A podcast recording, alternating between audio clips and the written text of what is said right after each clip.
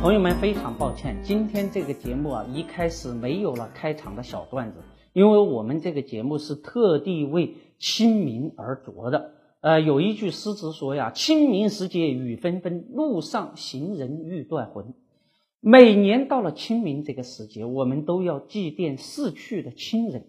可就在这个令我们伤感的时间，有人他就偏偏躺着赚钱，那简直就是一个吸血鬼啊！我有一个朋友，他老爸去世了，那哭的是死去活来的呀。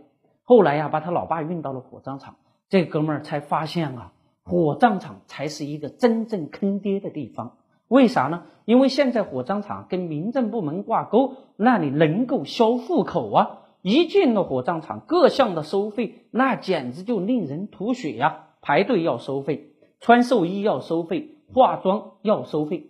如果呀不给工作人员一个红包的话，那就排队等着呗。哎，给红包的时候一边塞钱，一边还乐呵呵的说。兄弟，让我们先烧一会儿，烧完了出来要装骨灰盒，骨灰盒几百块甚至上万块。如果嫌贵啊，工作人员会说嫌贵是吧？这儿啊有纸敷的。面对一个纸敷的骨灰盒和自己的亲人，谁好意思去选那个纸敷的骨灰盒呢？如果说火葬场坑爹的话，那墓地简直就是吸血鬼啊！比如在北京。墓地那都不是按平米算的，公墓零点五平米要七万多，最便宜也得要五万多，那简直比房价贵多了。那墓地到底有多暴利呢？殡葬行业第一股福寿园的毛利率高达百分之八十以上，这还没有算完。现在墓地的产权啊只有二十年，到期如果不续费的话，人家上市公司是要赚钱的，直接就把骨灰盒扔到荒郊野外。人啊，总有意思。可现在的人呢，死不起。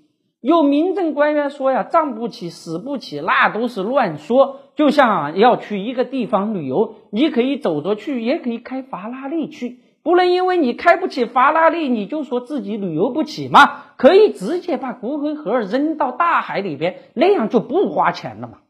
面对这一种听不懂人话的家伙，也许我只想说。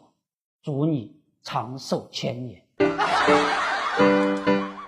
我们还有一个微信公众号平台德林社，如果还想了解有趣、好玩、听得懂的经济学，那就在微信里搜文字“德林社”或者拼音“德云社”，点击关注即可。